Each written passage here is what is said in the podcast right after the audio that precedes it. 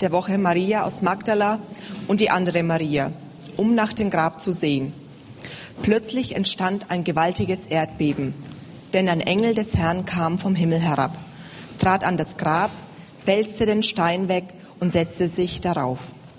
Seine Gestalt leuchtete wie ein Blitz und sein Gewand war weiß wie Schnee. Die Wächter begannen vor Angst zu zittern und fielen wie tot zu Boden. Der Engel aber sagte zu den Frauen, Fürchtet euch nicht. Ich weiß, ihr sucht den Jesus, den Gekreuzigten. Er ist nicht hier, denn er ist auferstanden, wie er gesagt hat.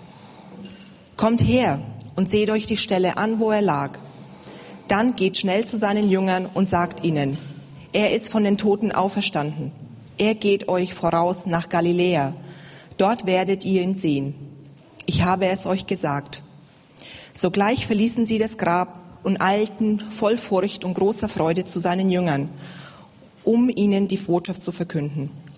Plötzlich kam ihnen Jesus entgegen und sagte, Seid gegrüßt. Sie gingen auf ihn zu, warfen sich vor ihm nieder und umfassten seine Füße.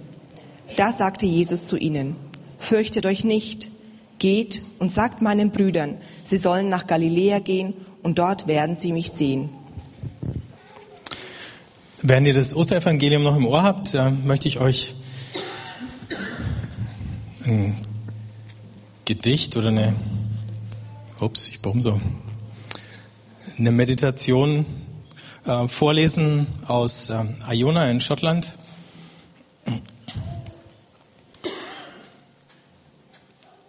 Vater, vergib ihnen, denn sie wissen nicht, was sie tun.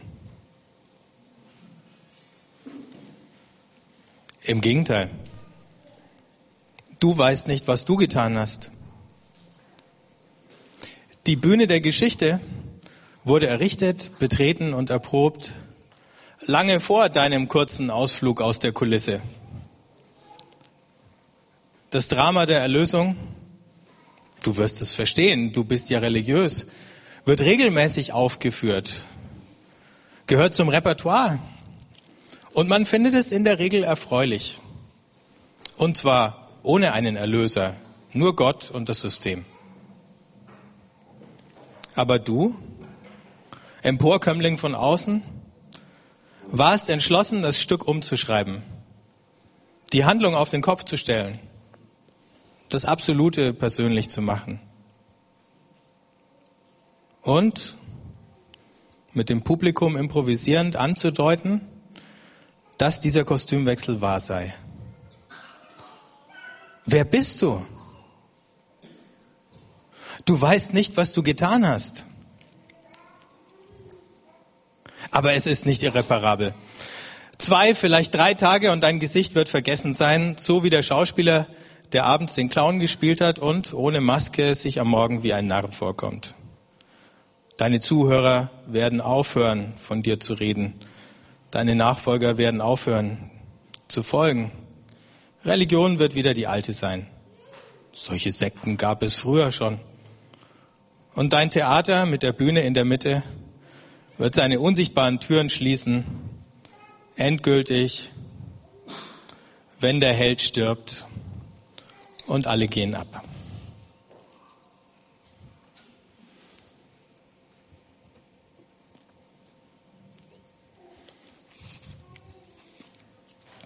Aber es ist gelungen, das Stück umzuschreiben.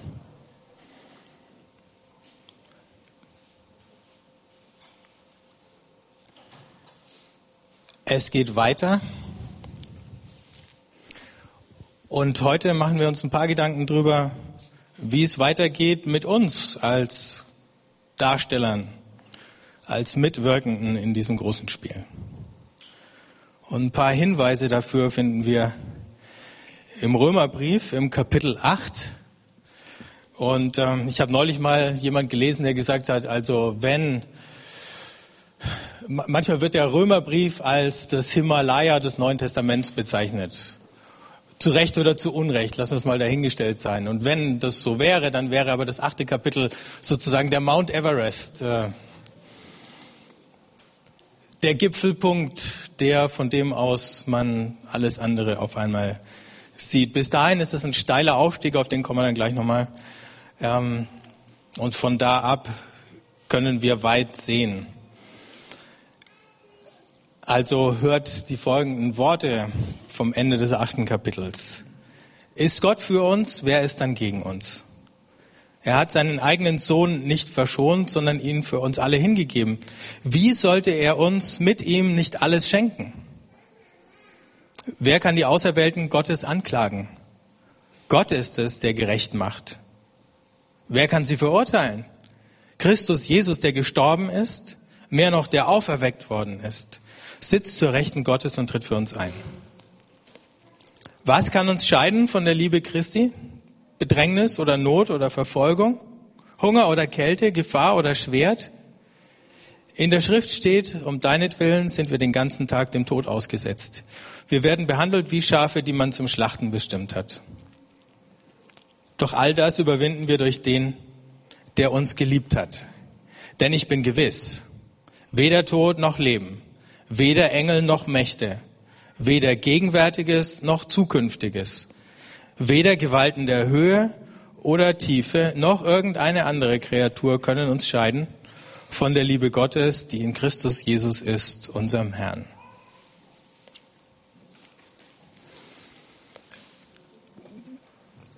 Die Schwierigkeit vor jeder Predigt an Ostern ist, dass man das Gefühl hat, ihr kennt alle die Geschichte, ähm, ihr habt sie x-mal gehört und eigentlich, eigentlich muss man dichter sein an so einem Tag, um irgendwie das, was so vertraut ist, nochmal zu verpacken in Worte, die dann doch wieder ein bisschen was von dieser Überraschung hergeben, die wir von den Jüngern berichtet bekommen an diesem Ostersonntag, an den wir heute denken oder den wir heute feiern. Für uns ist es künstlich, den Überraschten zu spielen und zu sagen, ui, äh, damit hatten wir jetzt nicht gerechnet, dass der nochmal auftaucht aus seinem Grab. Aber vielleicht klappt es ja mit der Überraschung wenigstens in der Hinsicht, dass uns heute das eine oder andere kleine Licht aufgeht und wir gedacht haben, ui, aber das habe ich noch nicht verstanden, dass es das für mich auch bedeuten könnte. Vielleicht wenigstens in der Hinsicht. Aber versuchen wir mal, ähm, uns nochmal vorsichtig hinzutasten oder den Weg nochmal nachzugehen, den Paulus schon zurückgelegt hat, bevor er all das schreibt. Ähm, Paulus geht davon aus, wie jeder gute Jude, dass die Weltgeschichte eine Veranstaltung ist, die Gott sich ausgedacht hat und dass es ein Weg ist, der auf ein großes Ziel hinführt. Und dieser Weg der Weltgeschichte beginnt mit Gottes Versprechen an einen einzelnen Mann, an Abraham, dass er ihn zu einem großen Volk macht und dass durch dieses Volk alle Völker auf der Welt gesegnet werden.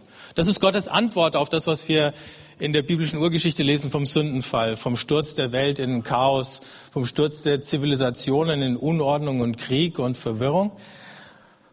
Und Gott beginnt seinen Weg mit seinem Versprechen an diesen einen Mann, mit seinem Bund mit diesem einen Mann, mit Abraham.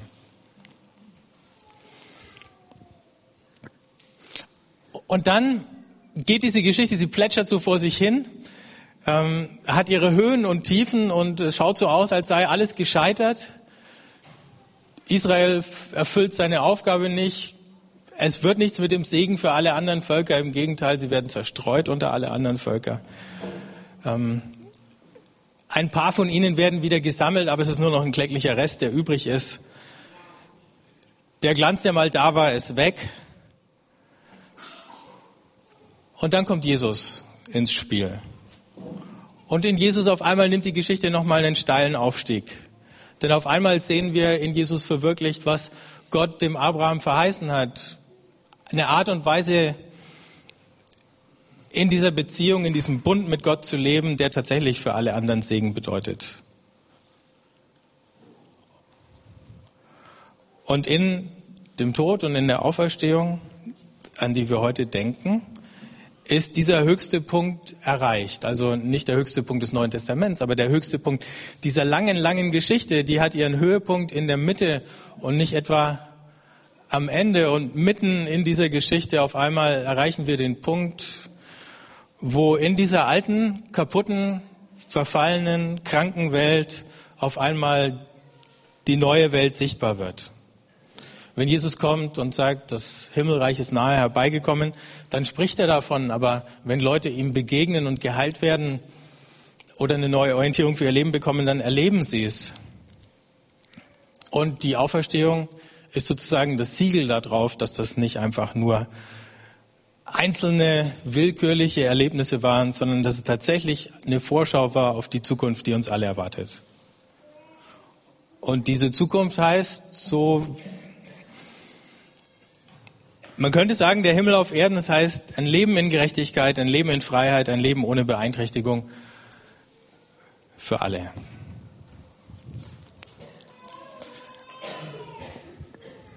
Und wenn man in solchen Geschichten, wenn man in so einem großen Bogen denkt, dann ist der Tod natürlich ein Problem. Ähm, weil das bedeutet, wenn mich der Tod holt, dann werde ich das Ende dieser Geschichte nicht mehr miterleben. Aber weil mein Leben nur ein kleiner Ausschnitt aus dieser ganzen großen Geschichte ist, hat es dann noch einen Sinn?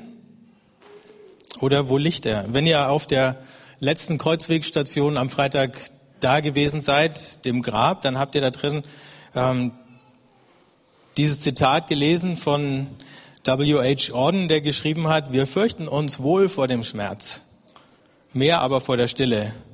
Denn kein grausamer Albdruck könnte furchtbarer sein als diese Öde. Dies ist die Verdammnis. Dies ist der Zorn Gottes. Wir leben ja alle in einer Welt, in der man nicht gerne über den Tod nachdenkt. Sterbende werden diskret ähm, irgendwie auf den Rand, nicht entsorgt, aber auf den Rand äh, befördert, sodass man nicht so viel drüber nachdenken muss. Wir schauen uns wohl ein paar Filme an, in denen kräftig Blut spritzt oder so, aber wir denken nicht wirklich über den Tod nach, weil die Action geht gleich weiter. Ähm, wir würden gerne ausweichen vor der Hoffnungslosigkeit, mit der uns der Tod konfrontiert. Möglicherweise gibt es ja eine Hoffnung für die Welt. Möglicherweise wird von alleine irgendwie alles besser. Aber was nützt mir es, wenn ich es nicht mehr erlebe? Oder umgekehrt, ähm, was bedeutet das Leben, wenn zwar irgendwie eine individuelle Hoffnung gibt, aber die Welt immer das gleiche Elend bleibt? Das macht man sich, glaube ich, manchmal nicht klar. Ähm, es gibt ja so eine gewisse Form von, wie soll ich sagen, Pop-Buddhismus, wo man sich vorstellt, äh, wir werden alle wiedergeboren und dann gibt es sozusagen den nächsten spannenden, interessanten, lustigen Trip. Also so, als würdest du nach dem Tod in so eine Art kosmisches Reisebüro kommen und sagen, äh, gefragt werden, wolltest, wo sollst du das nächste Mal hingehen oder, oder was? Äh, nicht, dass echte Buddhisten sowas glauben würden oder toll finden, aber so diese Pop-Buddhismus-Variante, die in unserer Konsumkultur lebt, äh, die behandelt den Tod möglicherweise als wäre es eine Illusion, als gäbe es den gar nicht, eben als wäre es nur so die Durchgangsstation in irgendwie das nächste interessante Kapitel. Das kann man wirklich auch nur glauben, wenn man in Überfluss und Wohlstand lebt. Äh, aber wer sagt, dass dein nächstes Leben in Überfluss und Wohlstand stattfindet? Die Statistik würde eher dafür sprechen, dass es in Armut, Unterdrückung und Elend stattfindet. Also eigentlich keine Hoffnung. Und die Frage ist, selbst wenn wir uns für eine Sekunde mal vorstellen, es würde funktionieren mit dieser Wiedergeburt und es gäbe den Tod nicht und er wäre nicht das Problem, als das in die Bibel behandelt, als das in Paulus behandelt oder als das in Orden behandelt. Ähm, was wäre eigentlich das Ich, was noch übrig bleibt? Also, wenn wir Ich sagen, dann meinen wir mit diesen drei Buchstaben was ganz Komplexes. Ich bin 43 Jahre alt. Ich habe 43 Jahre Geschichte. Und nicht nur das, sondern ich habe eine Vorgeschichte, die Geschichte meiner Eltern, meiner Großeltern und so weiter. Und ich bin irgendwie diese Geschichte. Wenn mich jemand fragt, wer bist du, dann fange ich an, meine Geschichte zu erzählen. Und dann versteht ihr irgendwann, wenn ihr eine Weile zugehört habt, wer ich bin.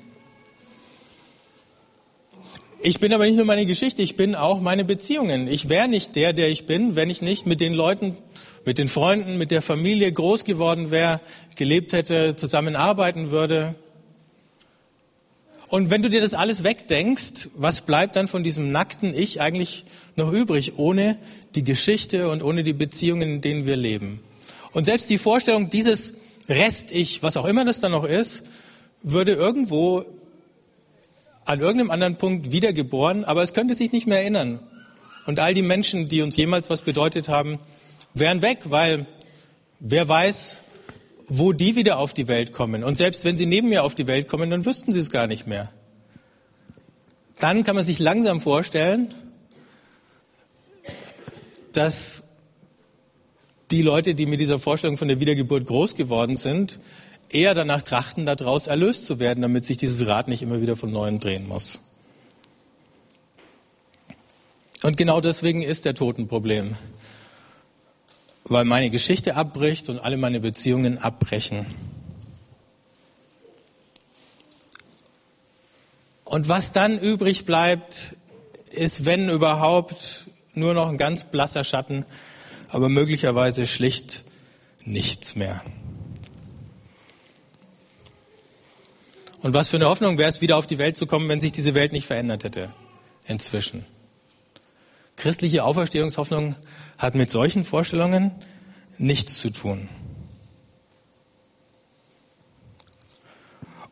Und die nimmt es ernst, dass wir in einer Welt leben, die eben alles andere ist als Heil. Im sechsten Kapitel, auf dem Anmarschweg zu dem, was wir gerade gehört haben, schreibt Paulus davon, dass wir, wenn wir auf uns alleine gestellt sind, wenn wir von Gott verlassen sind, alle dem Tod ausgeliefert sind und uns nicht davor retten können.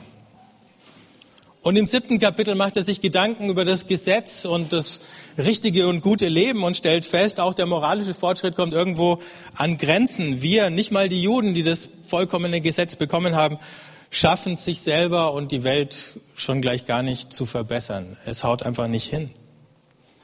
Und wenn wir wenn wir heute mit unseren Politikern zittern, kriegen sie diese oder jene Krise in den Griff, dann merken wir gleichzeitig den Zweifel daran, ob das überhaupt oder wie vielen Menschen möglich ist. Nicht, dass wir hoffnungslos sein müssten und sagen, wir können all diese Probleme nicht lösen. Und trotzdem haben wir manchmal das Gefühl, die sind so übermächtig. Gibt es da noch eine andere Reaktion drauf, als einfach nur zu resignieren? Und zu sagen, okay, ich genieße halt das Leben so viel, wie ich davon habe. In Jesus, sagt Paulus, erfüllt sich nicht nur für jeden Einzelnen die Hoffnung, dass der Tod nicht das letzte Wort hat in unserem Leben, sondern dass er nicht das letzte Wort hat in der Welt und äh, seine Vorboten genauso wenig, also Krankheit, Unterdrückung, Hass, Entzweiung, Streit, Ungerechtigkeit. Und wenn Jesus das kommende Reich Gottes verheißt, dann spricht er davon, dass so eine Welt kommen wird. Paulus hat noch ein Stück früher im Römerbrief davon geschrieben, dass durch das Leiden und das Sterben und die Auferstehung dieser Neubeginn möglich geworden ist. Er sagt, Jesus ist der Erstgeborene von den Toten und er sagt, Jesus ist der neue Adam. Also in Jesus hat die neue Schöpfung begonnen. Das, der Prototyp, das erste Exemplar, das ist schon da. So ähnlich wie heute im Überlebenskampf unsere Automobilhersteller schnell irgendwie einen Prototypen präsentieren, um zu sagen, es gibt noch Hoffnung äh, für diese Firma. Ich sage jetzt nicht welche. Ähm,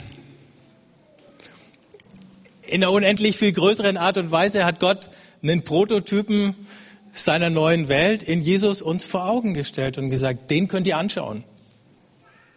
Und das ist der sichtbare Beweis noch mitten in dieser Geschichte, wie das Ende dieser Geschichte aussieht.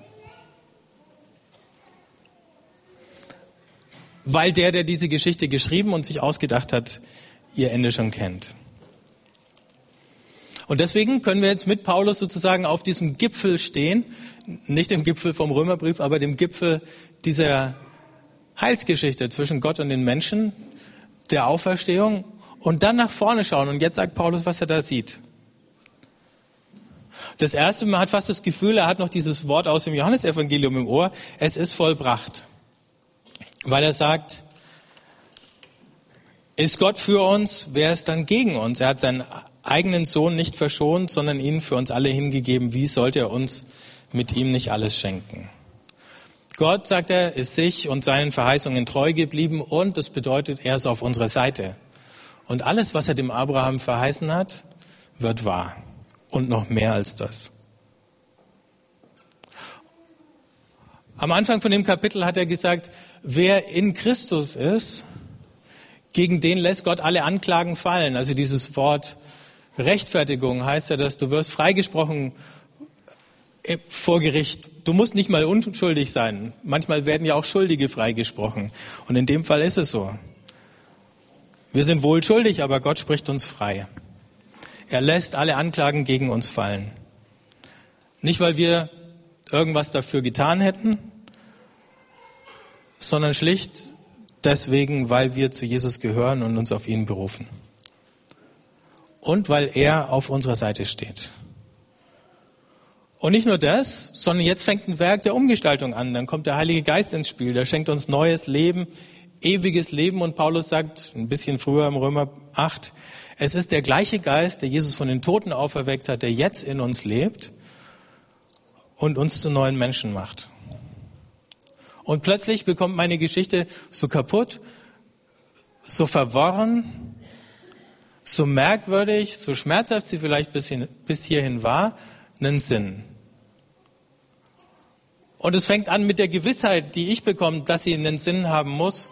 Und je länger ich dann auf dem Weg unterwegs bin, desto mehr entdecke ich, dass sie ihn tatsächlich hat. Wie sollte er uns mit ihm nicht alles schenken, sagt Paulus dann von Gott. Gott ist sich treu geblieben, weil er in sich selber überfließende Güte ist. Und deswegen konnte der Tod nicht das letzte Wort sein. Deswegen wird das auch nicht für uns sein. Wenn es so ist, dann haben wir nichts mehr zu befürchten. Wir haben nichts zu befürchten von Gott. Ich lese euch noch mal ein Stück vor. Wer kann die Auserwählten Gottes anklagen? Gott ist es, der gerecht macht. Wer kann sie verurteilen? Christus Jesus, der gestorben ist, mehr noch, der auferweckt worden ist, sitzt zu Rechten und tritt für uns ein. Also selbst wenn das letzte Gericht für uns alle noch aussteht, ist der Freispruch schon sicher, weil wir einen Fürsprecher haben. Äh, und das ist Jesus selber, der an unserer Seite steht. Der ist der, der das entscheidende Wort für uns einlegt. Und auf sein Wort hin werden wir freigesprochen. Und selbst wenn wir nicht alles richtig gemacht haben, werden in dem Moment alle Anklagen gegen uns fallen gelassen und verstummen. Wenn ich also von Gott nichts zu befürchten habe,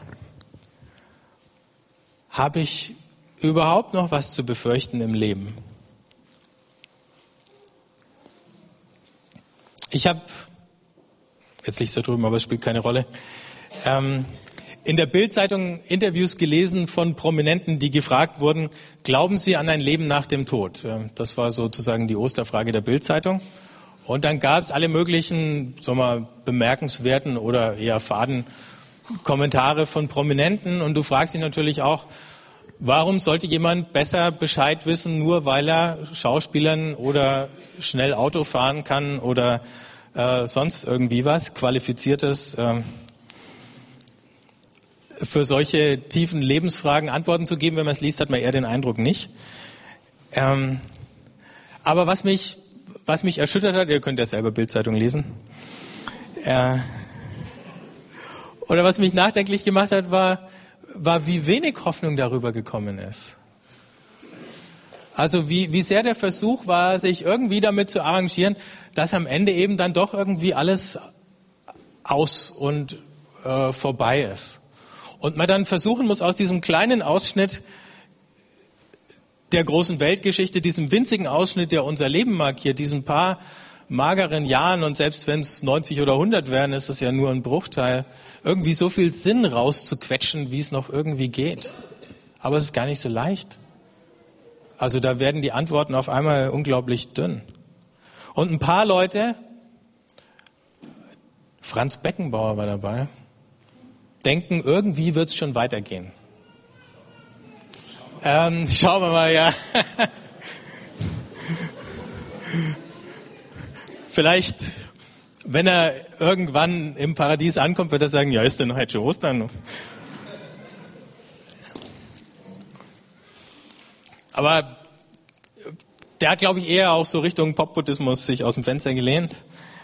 Ähm aber an Ostern geht es eigentlich gar nicht so sehr um die Frage, gibt es irgendwie so ein nebulöses Jenseits, sondern es geht um die Frage, was passiert mit mir, mit dem Leben, das jetzt angefangen hat und was passiert mit dieser ganzen Welt.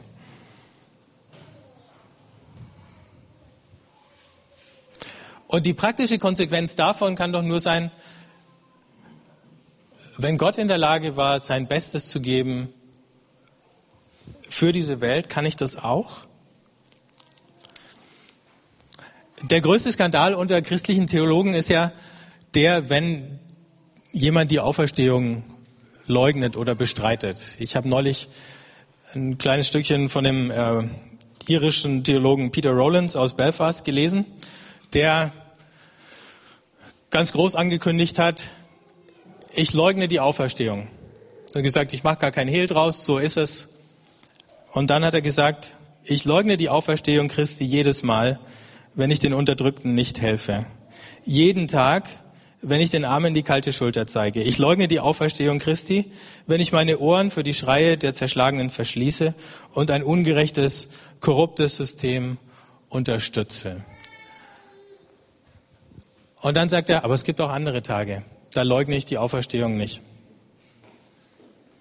Das sind die Tage, wo ich mich vom Leid eines anderen berühren lasse und ihm helfe. Das sind die Tage, wo ich jemand, der keine Hoffnung hat, ein Wort der Ermutigung zuspreche. Das sind die Tage, wo ich auf jemanden zugehe, der einsam ist und ihm helfe, aus seiner Einsamkeit zu entkommen. Das sind die Tage, wo ich jemanden, der mich verletzt hat, der mir Schmerz zugefügt hat, der Unrecht getan hat, verzeihe und vergebe und daran arbeite, dass diese Beziehung wiederhergestellt wird. Das sind die Tage, wo ich die Auferstehung bekräftige oder wo ich mich zur Auferstehung bekenne. Es ist also nicht einfach nur drauf warten, was am jüngsten Tag passiert, sondern es ist jetzt schon mit dieser Hoffnung leben, arbeiten, das meiste draus machen. Weil so sehr unser Leben im Moment vielleicht noch den Charakter von Freitag trägt. Und wenn wir hier lesen, wie Paulus das beschreibt, sein Leben, wir müssten unter Umständen andere Begriffe finden für die Dinge, die uns zu schaffen machen. Aber Paulus schreibt hier, was kann uns scheiden von der Liebe Christi? Und jetzt kommt's, Bedrängnis oder Not oder Verfolgung, Hunger oder Kälte, Gefahr oder Schwert. In der Schrift steht, um deinetwillen sind wir den ganzen Tag dem Tod ausgesetzt. Wir werden behandelt wie Schafe, die man zum Schlachten bestimmt hat. Mit anderen Worten, Paulus sagt, unser Leben fühlt sich oft genug wie Freitag an. Wir werden nicht gut behandelt. Wir leben in einer Welt, in der das Gute noch nicht triumphiert hat, sondern in der alle möglichen anderen Mächte sich austoben und manchmal kommen wir unter die Räder. Manchmal hat es den Anschein, als werden wir eher versehentlich überrollt und manchmal hat es den Anschein, als werden wir bewusst Zielscheibe von allen möglichen bösen Worten, Taten und Gedanken. Aber Paulus hat den Sonntag schon fest im Blick und deswegen schreibt er, doch all das überwinden wir durch den, der uns geliebt hat. Und das ist das ist die Botschaft von Ostern. Wir überwinden durch den, der uns geliebt hat. Nicht nur er hat überwunden, sondern wir können überwinden. Mindestens so weit überwinden, dass uns diese Dinge nicht kaputt machen, zerstören und zerbrechen. Denn ich bin gewiss, schreibt er, weder Tod noch Leben, weder Engel noch Mächte, weder Gegenwärtiges noch Zukünftiges, weder Gewalten der Höhe oder Tiefe noch irgendeine andere Kreatur können uns scheiden von der Liebe Gottes, die in Christus Jesus, unserem Herrn. In diesem ganzen Kapitel spricht Paulus davon, dass wir in den Geburtswehen dieser neuen Schöpfung, dieser neuen Welt leben. Und dass diese Veränderung tiefer und radikaler ist, als jede politische Form, Reform wäre oder als jede bessere Erziehung hinbekommt. Nicht, dass wir keine politischen Reformen brauchen oder bessere Erziehung, aber es wird nicht reichen. Wir leben in einer Welt, in der immer noch vieles aus dem Ruder läuft und trotzdem, sagt der Paulus, steht das Ende schon fest und der Sieger steht schon fest. Der Sieger ist Jesus und wenn wir in ihm sind und in ihm bleiben, dann sind wir auch Sieger, Überwinder, so wie er schreibt. Das Einzige, was wir dann noch tun müssen, ist in seinen Fußstapfen folgen. Und dann wird sich am Ende herausstellen, wie Jesus in den Seligpreisungen gesagt hat, dass die, die ein reines Herz haben, die nichts anderes im Sinn haben, als Jesus nachzufolgen, am Ende Gott schauen, dass den Sanftmütigen am Ende die Erde gehört, dass die Friedensstifter als Söhne Gottes erkannt werden. Dann wird sich herausstellen, dass die Liebe stärker ist als der Tod und dass die Gerechtigkeit über alles Unrecht triumphiert. Nicht, weil wir treu gewesen wären, aber weil Gott zu seiner Verheißung steht. Und wenn wir jetzt miteinander das Abendmahl feiern, dann ist es eine Einladung, wieder neu in diese Fußstapfen zu treten. Wieder neu zu sagen, ich bin mit Jesus gestorben und ich werde mit ihm auferstehen. Wieder neu zu sagen, mein kleines Leben ist Teil dieser ganz großen Geschichte, die mit Abraham angefangen hat und die im himmlischen Jerusalem endet, in dem alle Völker im Frieden zusammenleben und in der Gott unverhüllt gegenwärtig ist. Und heute können wir wieder einen kleinen Schritt tun und uns wieder neu dazu bekennen. Im Gottesdienst, in dem wir zusammen Lieder singen, beten, uns an das Evangelium erinnern und in dem Moment, wo er dieses Haus verlässt, auf die Art, wie es uns der Pete Rollins erklärt hat, indem wir ein offenes Auge und ein offenes Herz behalten für all die Leute, in denen uns Jesus dann begegnet. Ich würde gern beten für uns.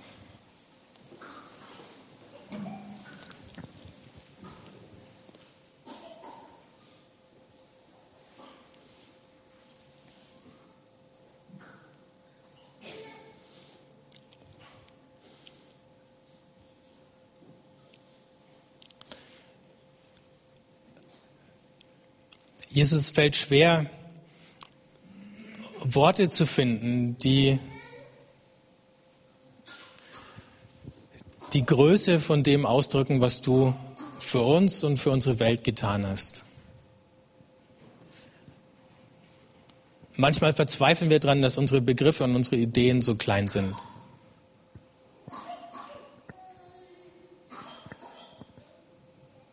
Und ich bitte dich für uns an diesem Tag, dass durch deinen Geist und dein Wort wir neu erfassen, was diese gewaltigen Dimensionen von Hoffnung sind, zu denen du uns berufen und auserwählt hast.